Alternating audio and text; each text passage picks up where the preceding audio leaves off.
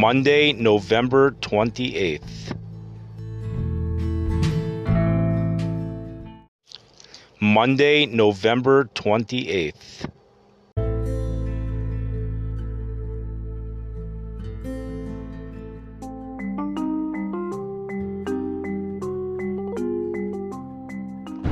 You are listening to Weather with Enthusiasm.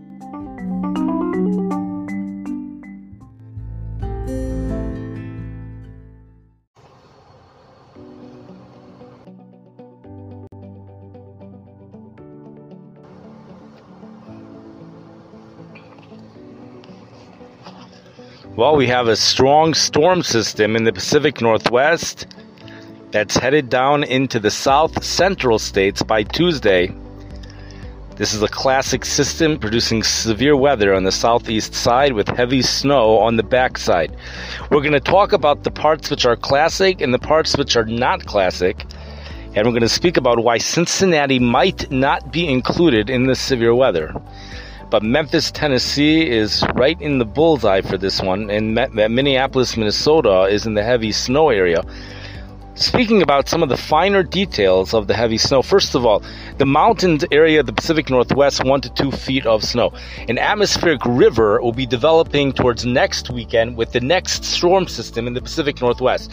In regards to whether this one has an atmospheric river, uh, we'll deal with that later. But the storm system moves across the Colorado Rockies, falls apart. But the Pacific moisture, it continues to carry some of its Pacific moisture as it moves over the Colorado Rockies. That's going to help bring the snowfall totals up from Minneapolis. This is snowfall totals. This is minor, minor danger hazard compared to what's going to be going on in Memphis and Little Rock. So we're going to get to them very quickly.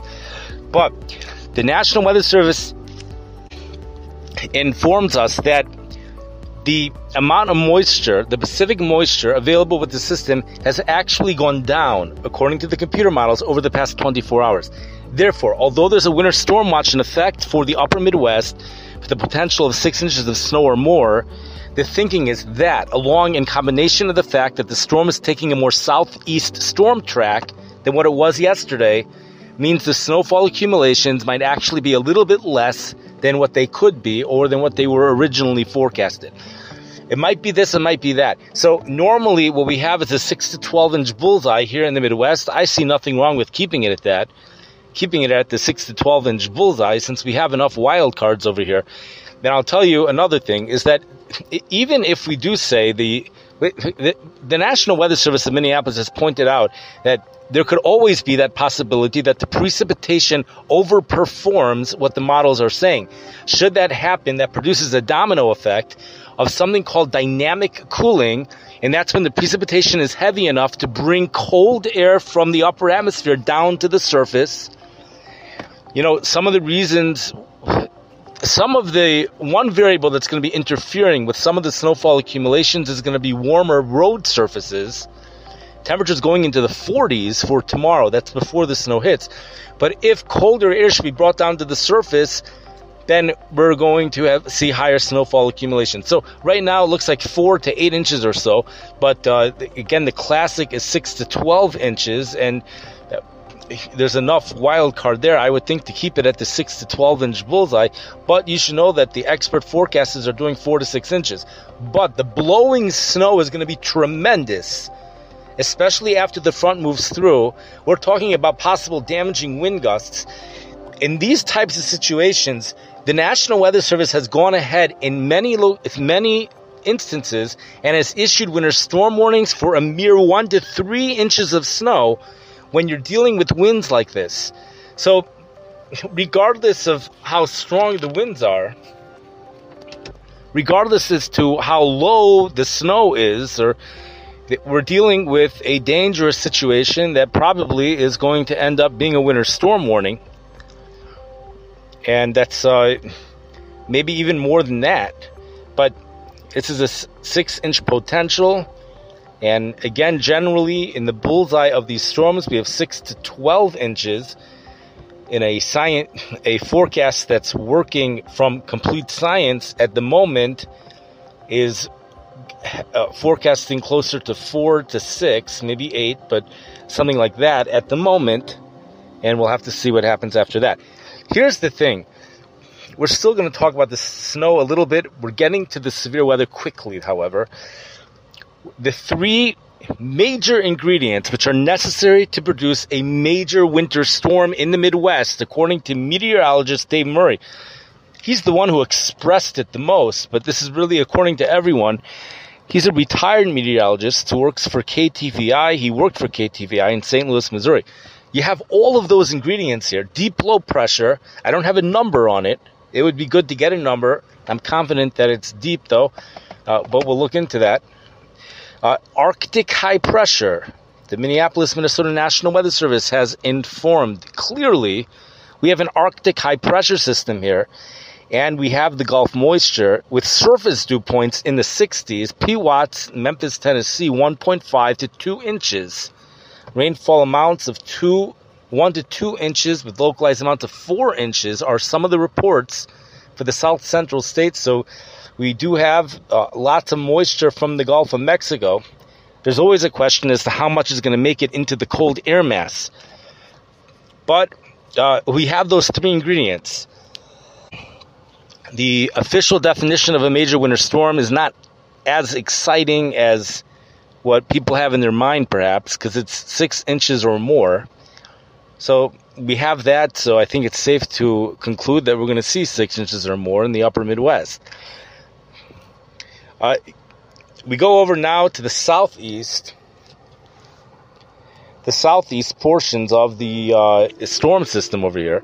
Memphis, Tennessee, tornado alleys moving in that area. As we pointed out, this is a, on a scale of 1 to 5. The risk level is a 3.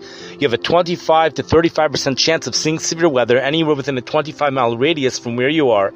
And in this situation, it's much more dangerous than usual because the primary threat is going to be tornadoes. In fact, even strong tornadoes is possible in these areas. And when you head out a little bit further east, those tornadoes might even happen at night. Therefore, a weather radio, an alert weather radio, they even make some which are which are designated for tornado use. They have such things with a battery backup would be highly recommended to have, especially for those places being hit by night. The not only is the radar slightly less effective at picking up tornadoes at night, we have less storm troopers out, which are reporting the tornadoes. And even those which are out, it's difficult to see at night. And in this situation, because of the heavy rain itself, that could block out the sight of the tornado. So you might have some tornadoes without even warning and it's happening in the night.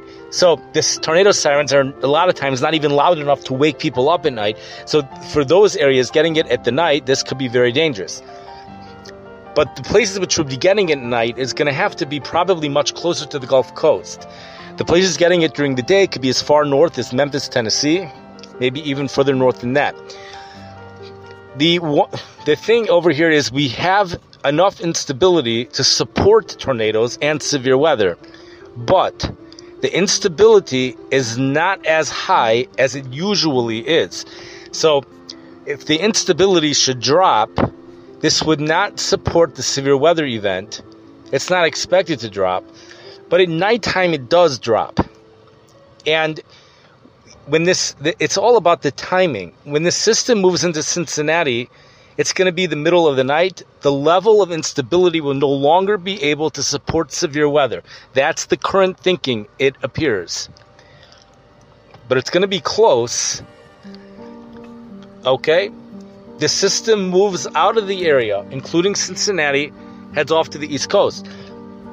Damaging wind gusts unrelated to the thunderstorms, connected to the colder Arctic air mass coming in. It's a quick shot of cold air, however within a very short period of time, we're already on the backside of that air mass. We're already in the southerly winds real quick. But there is a window of time where strong Arctic air moving in, strong winds, could produce power outages with that as well. So now dealing with St. Louis, St. Louis is far enough north to be affected by the thunder, but not so much of the severe weather, despite the fact it's a thunderstorm prone city. It's not currently under the radar for the severe weather, but that could change. It is a thunderstorm prone city, and temperatures are going to be awfully mild in St. Louis, so mid 60s is the forecast. Sometimes it gets a little bit warmer than what's forecasted over there. Uh, and you have to wonder whether perhaps there will be more instability there than what is currently forecasted. But Tuesday night, St. Louis is far enough north for the precipitate, far enough, yeah, north for the precipitation to also change over to snow before ending. Now, should the should there be instability at the time? Could it be it's a convective snow shower? That's very possible in the St. Louis area. That would be called a snow squall. You could get some accumulation from that. I don't know if that's currently forecasted, but that's that would be an interesting thing to uh, monitor in the St. Louis area. So what we have here is an extremely serious, dangerous severe weather outbreak.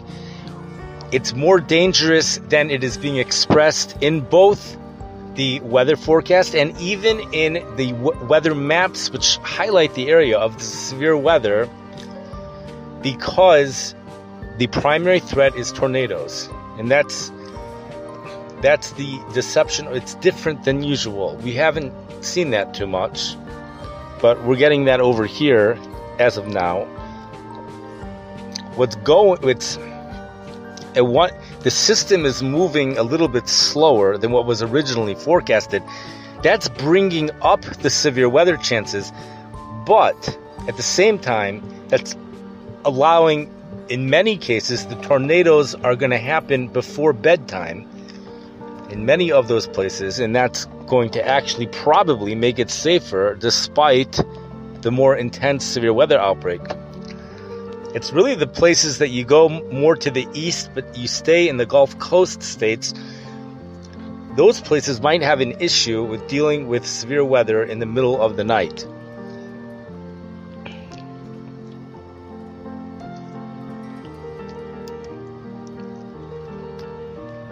Real warm weather for St. Louis, including Cincinnati on Tuesday. Memphis, Tennessee, probably the 70s before that cold front moves through. We have a quick shot of Arctic air and then moderating temperatures after that. The upper Midwest could expect no more precipitation the rest of the week. But we have an atmospheric river storm system moving into the Pacific Northwest later this week.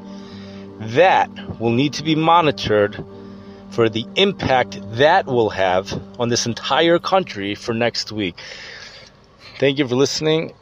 Everyone, stay safe and have a great week.